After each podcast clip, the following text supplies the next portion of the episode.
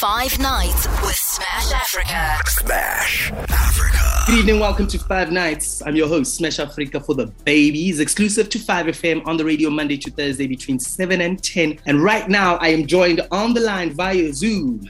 Mr. Eazi, whose ascent into global stardom has seen him clock over 420 million views on YouTube, 7.5 million Spotify streams monthly, and over 5 million Spotify monthly listeners thus far, making him one of the most streamed African artists worldwide. This man is a businessman. This man is an inspiration. This man is a music lover. And most importantly, I think this man is the light. Mr. Eazi, welcome to Five Nights, bro. Zagadat, how you doing, my brother? I'm feeling great, bro. It's such a pleasure to have you on the show tonight. Um, for Music Heals, man, I I love starting with this question because I feel like it's it's it's an it's a, it's a beautiful question to start with. Do you remember a time in your life where music hit you and it healed you? Uh, I think mm, uh, the, the the first thing um, that comes to mind is just recently, right? I think like 2019. 2019 no 2020 actually um, mm-hmm. from 2019 to 2020 2019 i was getting tired of like doing the same thing you know, on and on. Mm-hmm. And that is like, and by doing the same thing on and on, I mean, you know, this this whole music, like as crazy as it will sound, the back the backstory of the music and all that happens and uh, behind the scenes can drain you. It has a way of like draining you. Mm-hmm. And I mm. was just like was just at this point where I wasn't having fun anymore doing it.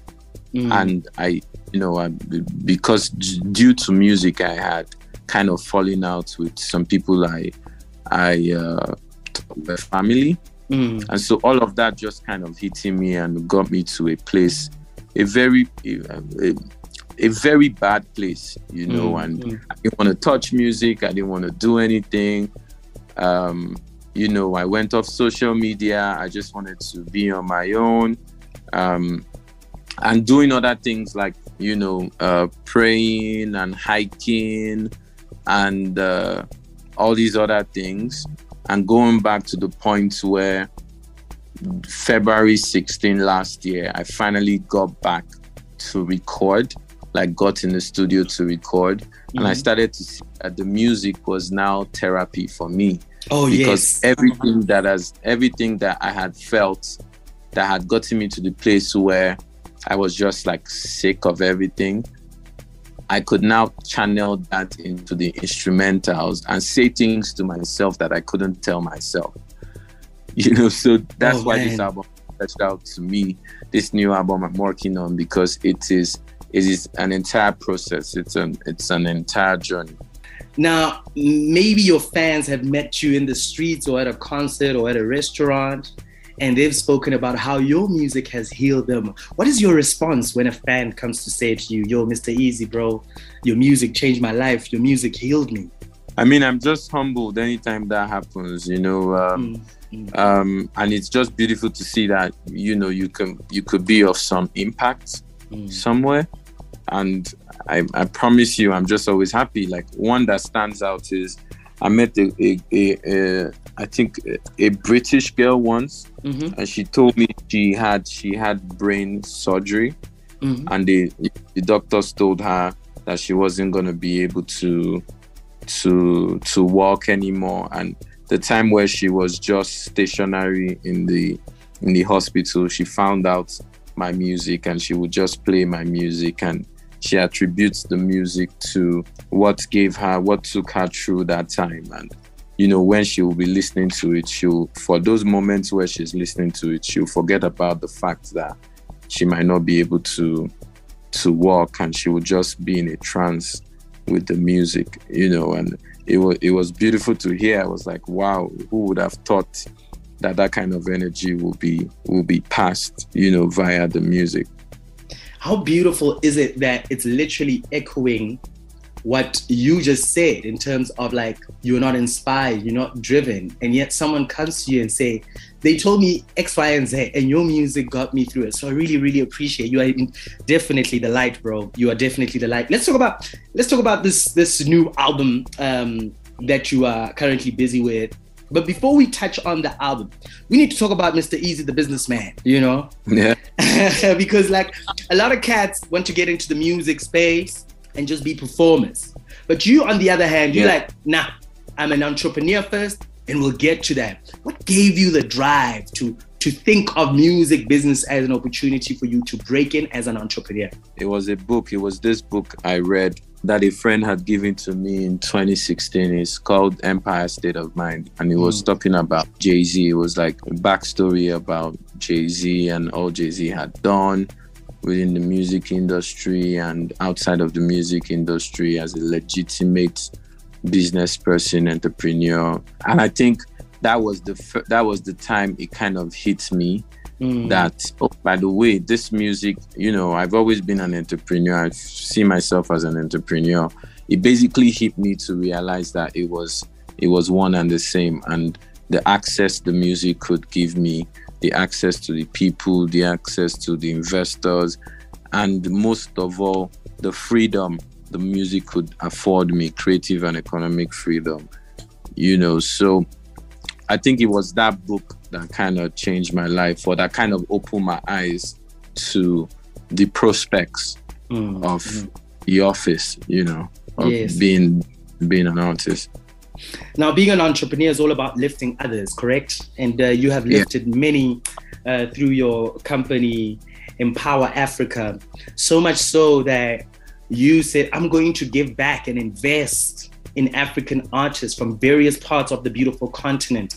Was that like an intentional move, or giving back is something that you grew up with, and it is an, it was a no-brainer for you to do it? I mean, giving back in the sense, you know, there's there's two ways to give back. There's the like charity give back, you know, grant scheme, you know, all of that. Mm. And then there's the there's the giving back which I which I think we need more of, which is investment, you know. Mm. So I've done both of them. So, you know, and it was intentional. Growing up, my job growing up was to open the tap. We lived in a community where some people had to fetch like go fetch water in the mornings right because they didn't have water Mm. but my my house we had the biggest house in the community Mm. right so what my dad did was since we had a borehole where we had water he would then in he put out a tap. There was a tap and it was my job to open the tap every morning so that people in the community could come fetch water for free. That was my job. I would wake up 5 a.m and go turn on go turn on the tap right? So i think that's that in in, in that sense it's i've i've grown.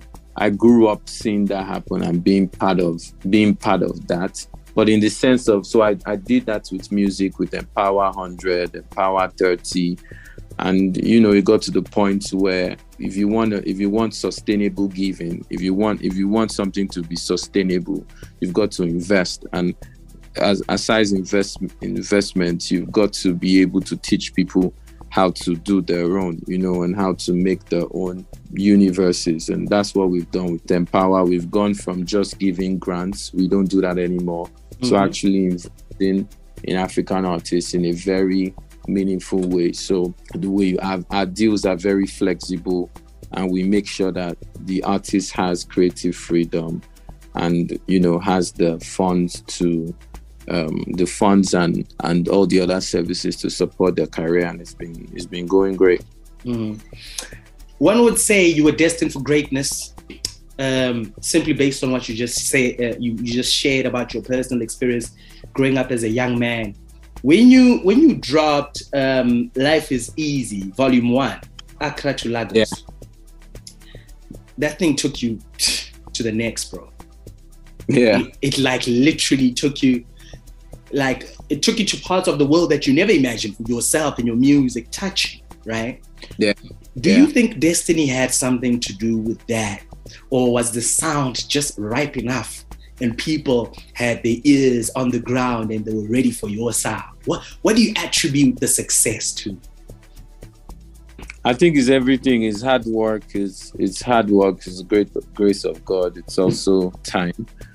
Um, it's a mix of everything. To be honest, like if I, if if if if I if I look back at it, I think it was the time. It was the hard work, the quality of the music, and then just the grace of God. I always kind of feel that the the grace of God is like the most important element because it could turn something very simple to something outstanding.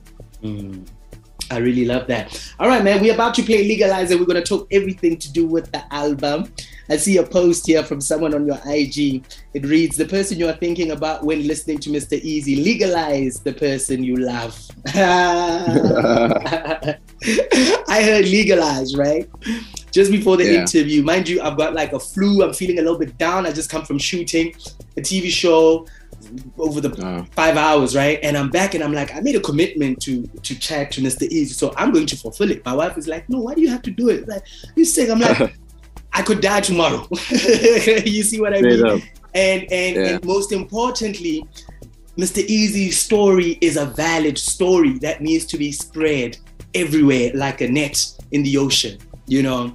So I'm gonna play Legalize. When we come back, you're gonna tell me the mindset you were in when you made this record, and uh, in terms of the album, um, what sound uh, are you pushing? Who you collaborated with? And I don't wanna, I don't wanna like put you on the spot. If you don't want to talk about anything, yeah. just be like, hey man, nah, cut that. Let's let's talk about something else. You know what I mean, bro? When you wrote this song, and you've touched on like the journey of creating this album when you wrote the song, do you remember what what what tickled you or which itch it was that made you write this record? I was I was very very much in my in my feelings when I made the record. I was very very much um it was very it was a song that just came deeply from my subconscious because that's not that's not the kind of record I wanted to make when I started out making the record. Mm. And we had recorded two other songs, me and Michael Brun, and he just started to play the guitar. Mm. And I started to sing the song, and he's like, yo, let's record this. And we recorded it, you know, I remember, you know, playing all the songs we recorded that day. We played it for uh, my friend J Balvin, and this one was the one he loved. He was like, "Yo, I love this record. This this is a big record. I love this record." But it was just one verse so we did just just um, um, uh, one verse. I went back to London where my fiance stays, and I was she wasn't around. I was in I was in a, the room, and I was just I just I was just playing the song, and as soon as I played the song, the next thing that came to me, I was like, oh, let me finish this song, and right there, I finished the song like right there on the bed, just like thinking about her and um, on the phone with the with the with the producer. So it's a really really personal song, and uh, if you watch the video, um, the video is how I asked her to marry me. So I asked her to come with me. You know, after her birthday trip, I was like, hey, because you know, I knew that okay, this is it. This is the person I want to spend my life with and I wanted to make sure that you know on that day she's she's well dressed, you know, with her with her nails done, the dress. Like I, I it's a day to remember, right? And so mm, mm, mm. I convinced, I convinced. I just casually asked her, I'm like, "Oh, will you mind being in my video?" And she's like, "Yeah." And I kept on asking, "Are you sure? Are you sure you want to be in the video?" Blah blah blah. And in the end, she said, yes, yes, why not? Uh, she's like, okay, let's do it. And, you know, after we had shot the entire day, we shot for two days, um, somewhere in between, she thought we were still trying to shoot the video. She thought it was just another scene in the video. And I went down on my knees, you oh, know, man. so so the video the song means so much more than just a single and the video is also always going to stand as a reminder of you know in my mind in our minds as um, that day and etched in our memory as a reminder we can always go watch it and see and, and relive the the day and that's the spirit of um, that's the spirit of this um, uh, this album, and that's the spirit of the music. Love, love is the spirit. And we love that. And love never changes, man. Just like God's love for everybody is abundant and it's the same. I love that. Now let's talk yeah. about why it took you so long to release your debut album. You've been toying around with, uh, let's call it mixtapes or EPs, and now, yeah. I, I, I, why did it take you so long, and when is it dropping? It's dropping next year, mm-hmm. first quarter of next year. As to why it took so long, I think I don't even think it's long. I just think it's all about timing. It's like when it's time, when you know it's time, it's time.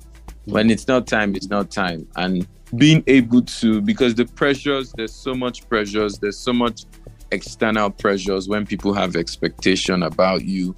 And then there's internal pressure in your mind where you are kind of feeling, oh, I should, especially if you're ambitious. Mm. And sometimes when we look at other people in our fields, you know, you being what you are, or you being a doctor, or you go into class with somebody and you see what the rest of your classmates are doing, and you start to judge the journey not by not through your own lenses, but through other people's lenses, either through their um, expectations or through what they're doing, and you never really, really, and truly know is this really what I want to do? Like, mm. what is the motivation for for doing this. And it's constantly i have to keep telling myself even like even after i've dropped after i've made the music i've dropped the music it's like why did i make this song? Why did i drop this song? It did mm. you know did i drop it to for the charts or did i drop it because i wanted to express myself on the song and share it with the world? You know so it's a constant telling yourself and reminding yourself to really ask those questions of why am I moving? Where am I going? And so for me, I've been fortunate to move at my own pace, mm. to be able to stop when I want to stop, to be able to go work with artists from Latin America just because I want to. Mm. And, you know, go work with, you know, go do whatever I want, whenever I want, you know. And now I feel like, okay, it's time to drop an album and it's time to put all these experiences on the music and it's that and, and now i'm into art so i want to basically involve contemporary african art in part of the expression of this album and, and i'm doing it. So i don't think there's any i don't i don't see it as taking long. I just feel that it wasn't the time and now it's the time. And if tomorrow i feel like it's still not the time to drop it i'm, I'm gonna change it Nice. I really love that. I love your convictions, Mr. Eazi, and it's it's commendable and it's it's truly inspirational. How do you go about picking your your co-collaborators and and, and, and this upcoming album? Um, who did you collaborate with, if you don't mind sharing? It's really it's not it's really when the song is made. I just kind of feel who. There's some songs that I made. I feel like okay, it will take. Let me let me wait on this song, and then the verse will come, mm. right?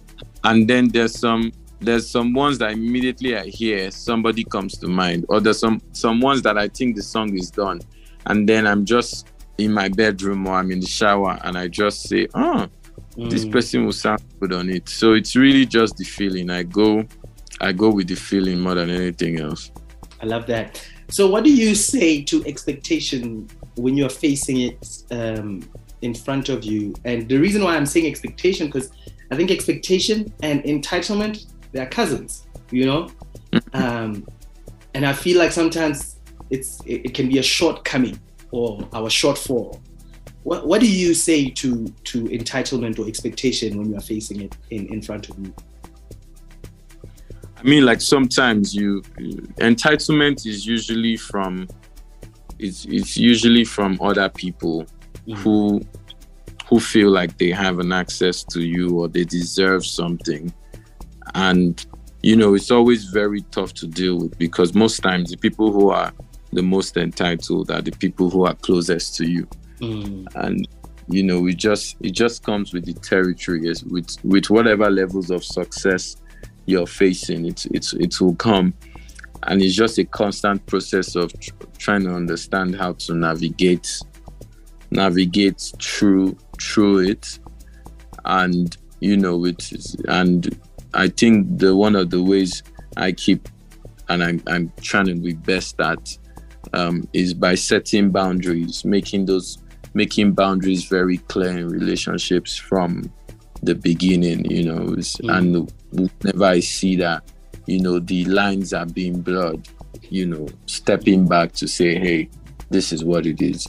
It's annoying to always have to do that, but that's the only way that works. I love that. Mr. Eazi, um, that's all the fun times and um, we can have tonight. Before I leave, I need to ask you, you can take a moment to think about this. According to you, what does the future look like? I mean, the future right now, the immediate future right now is promoting my single mm-hmm. legalize as far as I can. I can't wait to perform it somewhere for the first time. And then counting down to the next single, which will drop end of July, and just taking it all in. Oh man. Talk about a man who's living in the moment. You're such an inspiration. Thank you so much. So thank you so much for being the light. Thank you so much for the Thanks. music. Thank you so much for empowering your community and the continent. Don't stop shining, my brother. This was destined. It was written in the in the heavens Straight. that you're gonna have an impact on hmm. everybody's life. And when I say everybody's life, I'm talking about the people you've had an impact on, the people that you never get to meet or see, you know, because your music transcends you. It's so beautiful. I appreciate you, bro. Thank you for the interview. Yeah.